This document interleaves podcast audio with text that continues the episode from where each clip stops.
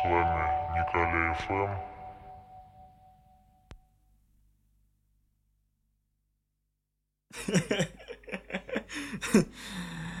Чао, рогатцы, с вами Николай ФМ. Это билетристическое, билетристический подкаст обо всем и ни о чем одновременно. Мы не слышались с вами пару месяцев, и после первого выпуска я получил некоторое количество обратной связи. Э, Спасибо вам, ребят, за то, что послушали, во-первых, это мне очень льстит. Во-вторых, спасибо за обратную связь. И я сейчас пишу этот выпуск второй раз, потому что когда я писал его первый раз, я учел все ваши замечания, и получилась самая настоящая параша. Поэтому второй выпуск будет пилотный номер два. Он будет тоже, судя по всему, ни о чем, но он будет записан по лайту, без каких-то там без какой-то структуры. В общем, я человек хаоса, мне так проще. Мне так проще жить, мне так проще говорить, проще дышать. Обратная связь была связана как раз больше со структурой, с тем, что получилось немного рвано, э, где-то я начинал говорить о каких-то вещах об одних, потом переходил на другие, потом возвращался на третьи. В общем, если вы читали «Сто лет одиночества», то вы поймете, о чем я. Если не читали, то прочитайте. Но я решил, что пусть оно будет, знаете, как... Если само придет, то придет. Если не придет, то ну его нахер на самом деле. Потому что идея эта вся, она, она идея для того, чтобы все это писать по фану, чтобы было не то, что смешно, чтобы это было легко, легко слушалось и естественным образом. Вот. Поэтому я еще раз вам скажу спасибо большое за вашу обратную связь. Посмотрим. Я об этом буду думать, оно будет все равно у меня в голове, и где-то, когда-то, может быть, на выпуске пятом-десятом, действительно появится какая-то некая структура. Или не появится. Почему вообще нам нужно делать как-то, как нам говорят другие? Зачем? Зачем и почему? Вот какой момент. Почему мнение людей, которые слушают подкаст, для меня должно быть важным? Это да, конечно, так и должно быть, это правильно, оно должно быть важным.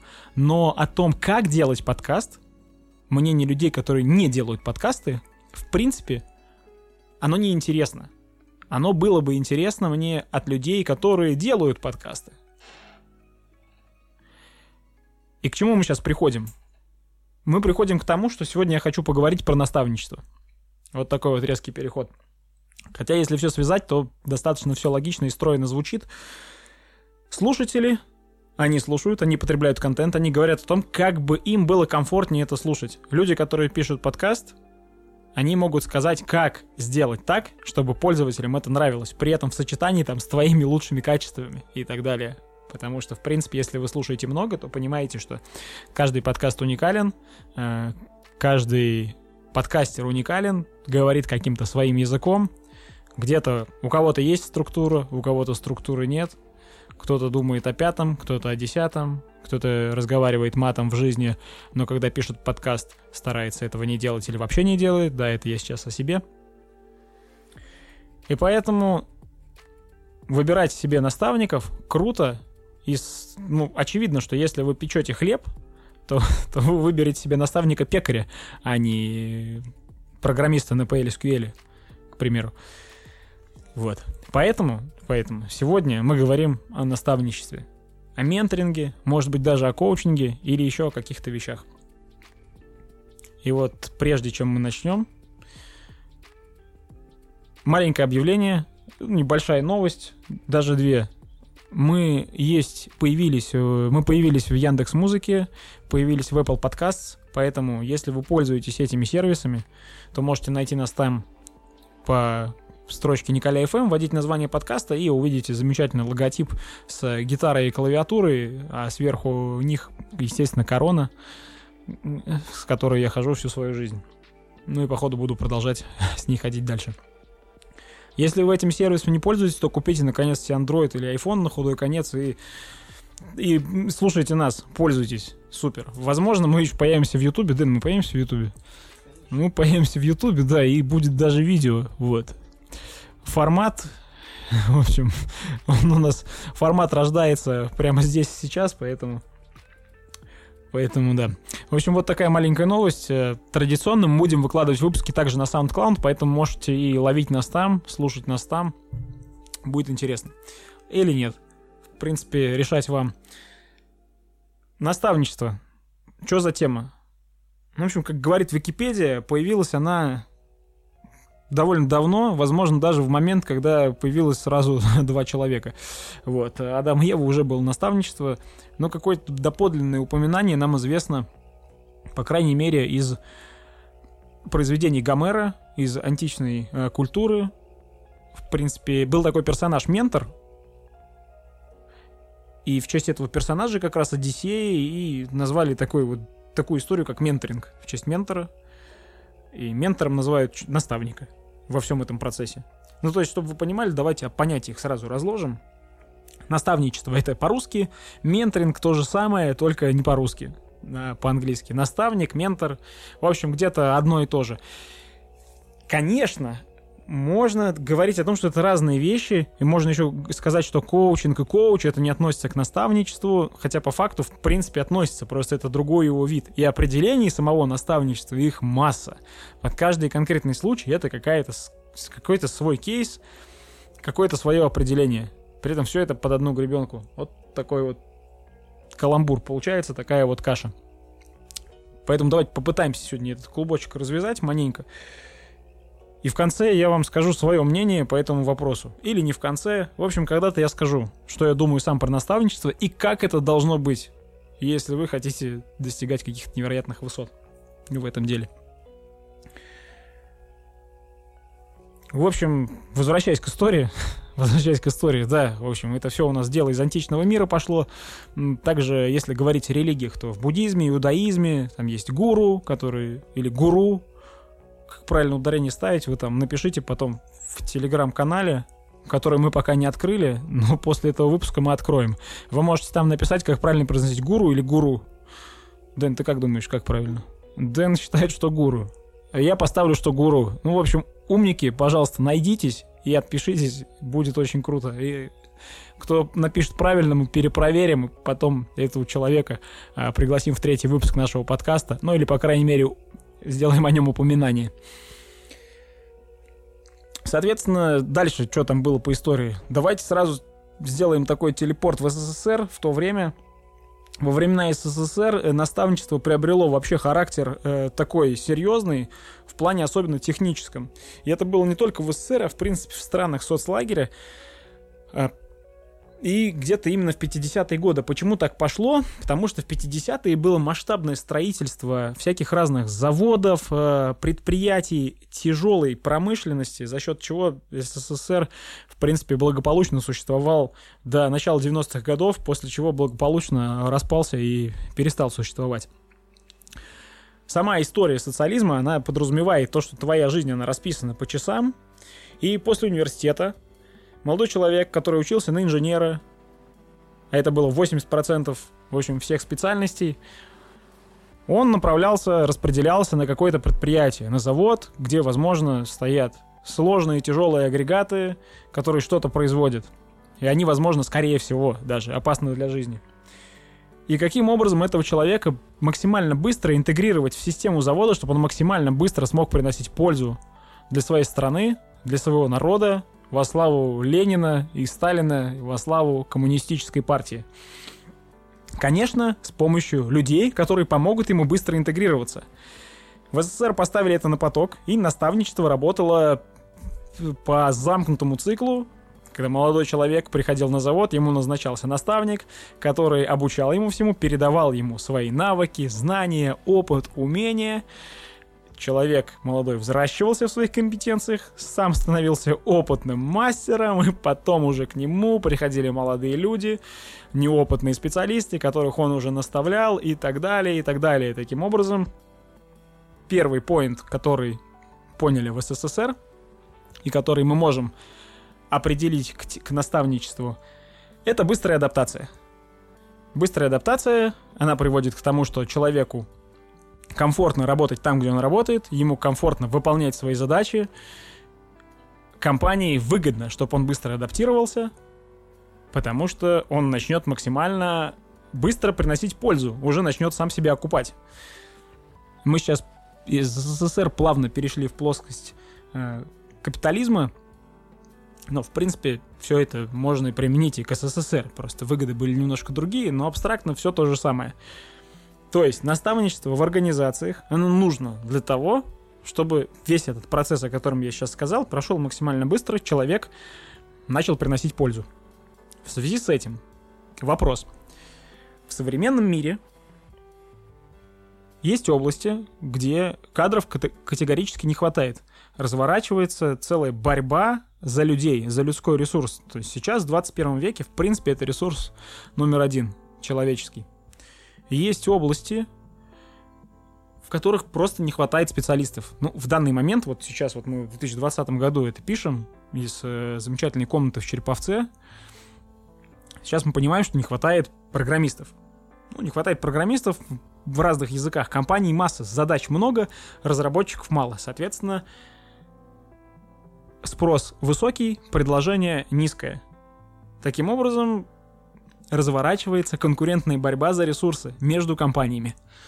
Чтобы выиграть эту борьбу, что компания логично предлагает людям? Она предлагает более комфортные условия работы для них, предлагает больше оплату труда, предлагает э, больше каких-то плюшек, э, расширенные социальные пакеты и так далее. То есть они предлагают что-то для комфорта, что-то для комфорта, для того, чтобы человек выбрал именно эту компанию. Придя в эту компанию, ему назначится наставник, который будет, внимание, удобным и комфортным для человека. Зачем? Для того, чтобы человек этот не ушел просто в другую организацию. Правильно? Потому что, в принципе, он может это сделать, причем очень быстро. И уже там постараться адаптироваться. В связи с этим, если вы будете читать информацию по поводу наставничества в организациях где-то в интернете, то вы увидите примеры того, что наставник должен быть положительным персонажем однозначно. Он должен передавать вам знания максимально комфортно для вас. И, соответственно, как бы получается стратегия вроде как выиграл-выиграл. Вы быстро адаптируетесь, вам комфортно, вам хорошо, и это правильно. А организации хорошо, потому что вы быстро адаптируете, вы начнете быстро приносить пользу, окупать те инвестиции, в которые компания вас вложила. Здесь вопросов нет. Все круто, все супер. Так и должно быть. Это правильно. Но что делать, если вы сами выбираете себе наставника? То есть, еще раз, обратите внимание, приходя в организацию, вам назначают наставника, не вы его выбираете, а назначают его вам. И это выбор уже не ваш. Вы выбрали только компанию. Компания вам предла- предлагает человека, который будет вашим наставником. А если выбираете вы наставника себе, в каких случаях это происходит? Ну, одним из главных мотивов такого выбора является просто то, что вы хотите стать крутым специалистом в какой-то области, стать каким-то монстром или просто хорошим специалистом. Для этого вы покупаете курсы у каких-то людей, которые неявно становятся вашими наставниками. Не менторами, может быть, еще, да? Хотя это синонимы. Но уже наставниками которые как-то из прошлого, записав какие-то курсы, вас чему-то учат. Это не направленное обучение, конечно, это очень наставничество с натяжкой, потому что оно не индивидуальное. Все-таки один из критериев наставничества это то, что обучение происходит один на один. В отличие от тренингов, например, где один тренер рассказывает аудитории, большому количеству людей какую-то истину. Ну, соответственно, понятное дело, при направленности на одного человека – это будет более ценной коммуникацией для подопечного. Ну, в, коучинг, в коучинге, например, тоже вроде как один к одному. Ну, здесь я не знаю, что сказать. Ну, вроде, вроде так. Пусть будет так. И получается, что? Вы выбираете себе наставника сами. Вы будете выбирать, если вам необходимо, опять же, выбрать его себе, опять же, в каких случаях, возвращаемся обратно, в случаях, если вы хотите развить как-то свои компетенции и перейти на принципиально новый уровень, на принципиально новый уровень достигнуть каких-то высот. Если у вас есть ну, если вдруг ваш мозг работает таким образом, что вы просто капец какой амбициозный человек, и вы хотите стать номером один в, какой-то области, э, в какой-то области, то есть вы хотите стать номер один программистом на Python, вы хотите стать номер один UX-дизайнером, вы хотите стать номер один электриком, вы хотите стать номер один сантехником, чтобы все знали, что Даня Кужелев дизайнер номер один в России. Сейчас Артемий Лебедев, кстати, все знают. Вот отличный пример. Артемий Лебедев. И если Даня Кужелев захочет что, стать крутым дизайнером, номером один. Он будет учиться у кого? У лучших. Он будет стараться. Он захочет просто себе в менторы Артемия Лебедева. Ну, согласится ли Артемий Лебедев на это, непонятно. Ну, здесь уже момент другой. Неизвестный. Так вот. То есть Даня это осознанно выберет сам. Он выберет этого человека сам, будет пытаться с ним договориться, чтобы он взял его под свое крыло. И вот здесь, вот здесь, все происходит и должно происходить максимально по-другому. В отличие от того, как наставничество устроено в организациях. Когда не вы сами выбираете себе наставника. Итак, здесь стоит немножко сделать небольшую ремарку о том, как вообще проходит обучение, как мы учимся, как мы получаем знания. Как это устроено у нас в голове, как учится наш мозг. Все-таки он у нас обучается. Перво-наперво любое обучение связано с болью. Это процесс перестройки мозгов, процесс, когда появляются новые нейроны в вашей голове, а на старых нейронах там появляются э, какие-то там засечки специальные, шпики. Это больно, просто физически, потому что представьте, ваш мозг меняется. Он меняется, он перестраивается, эти нейроны появляются, и вам тяжело, вы учите, вы устаете, мозг напрягается, вам больно. Это процесс неизбежно связан с болью. Когда вы перестаете учиться, вы ложитесь спать, и во время сна или в любой другой деятельности, которая не требует мозговой активности, между новыми, вновь созданными нейронами строятся нейронные связи. Слава богу, что это происходит по умолчанию, и вы на это не тратите никаких сил уже. То есть, смотрите, во время обучения вы не учитесь. Во время обучения вы не учитесь, вы учитесь только после того, как вы прошли через этот период боли. Соответственно, мозг, конечно, не дурак, в конце он вам подкинет положительных эмоций после того, как вы уже поучились. Подкинет. Вы выполните какую-нибудь задачу, например, э, сделаете там, попробуйте то, чему вы учились, и вам понравится, как бы круто, все супер. Так как этот процесс связан с болью, и это, ну, это правильно, физиологически правильно, то для того, чтобы вроде бы для того, чтобы этот процесс как-то облегчить, если вы работаете с наставником, ваш наставник должен быть таким, как я его описывал э, в разрезе организации. Он должен быть положительным персонажем. Однако, я думаю по-другому. Возможно, вы со мной не согласитесь. Пишите свое мнение в чат, пишите свои в телеграм-канал, пишите опыт свой работы с наставником э, также туда.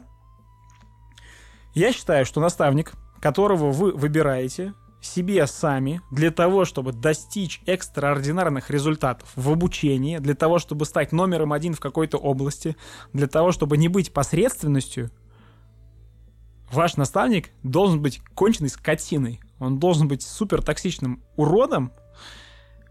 Он должен вызывать у вас только негативные эмоции. Почему так?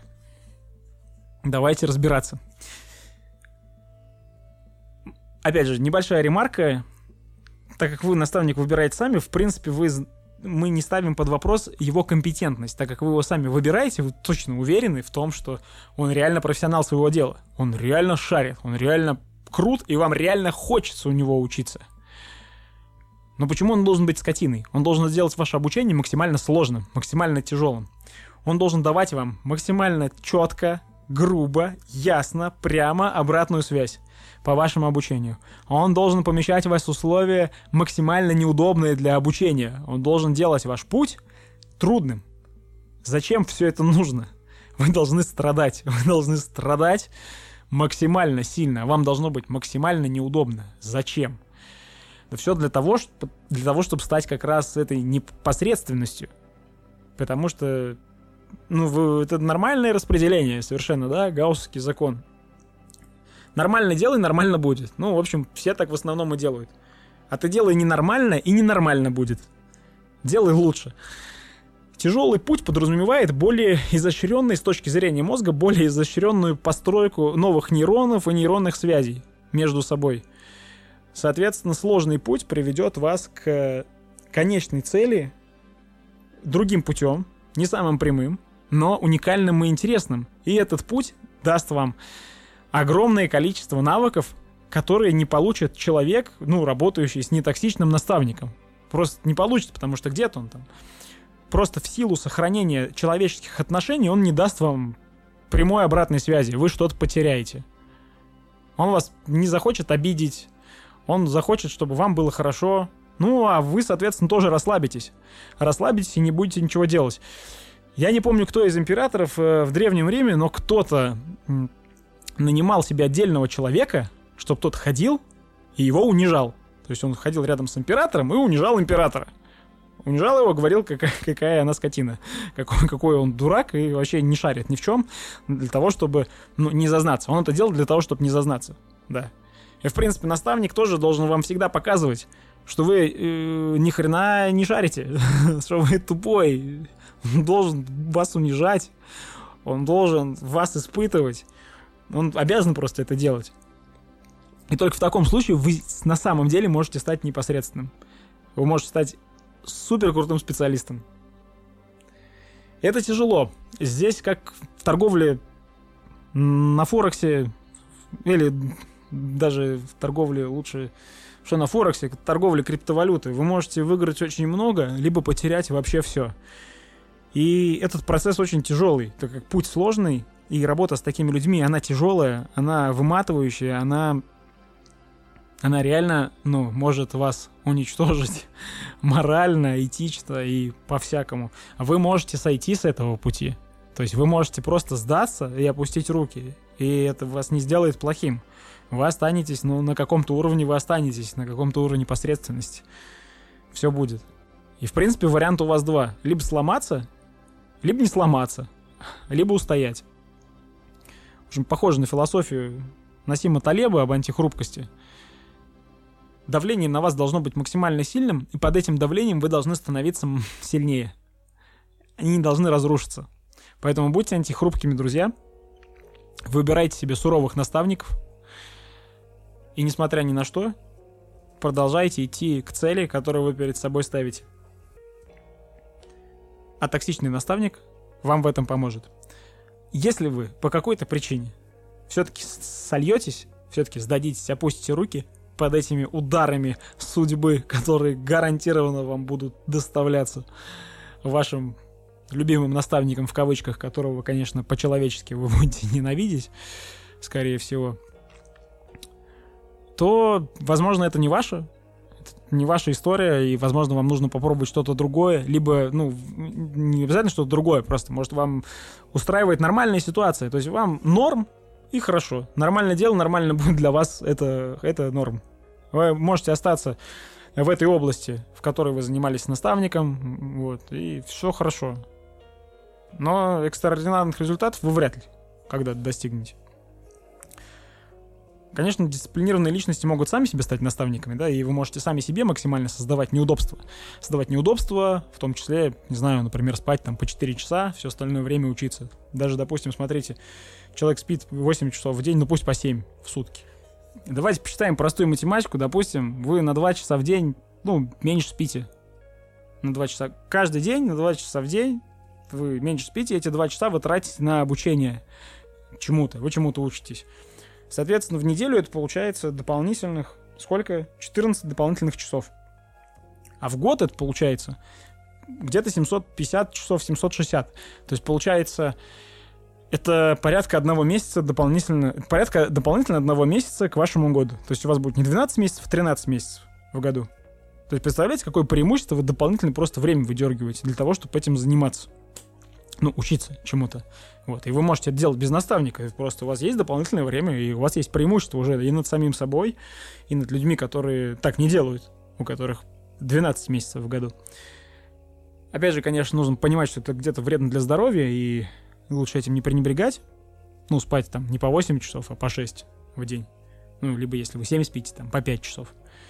Хотя для кого-то это, в принципе, ситуация совершенно нормальная. Плюс еще можно добавить выходные дни.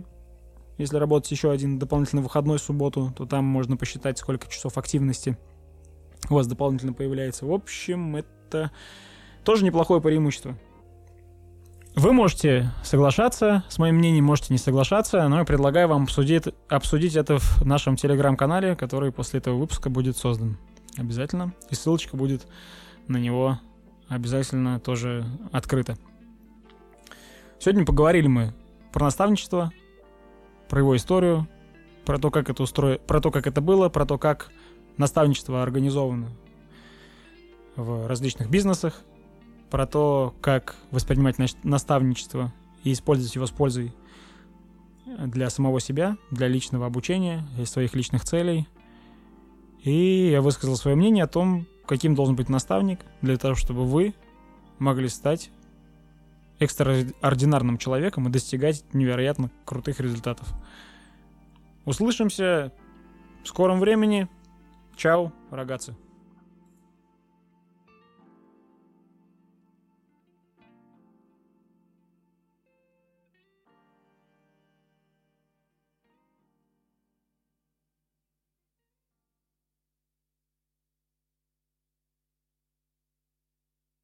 Да, ну это ты вырежешь. Представляешь, не вырежешь.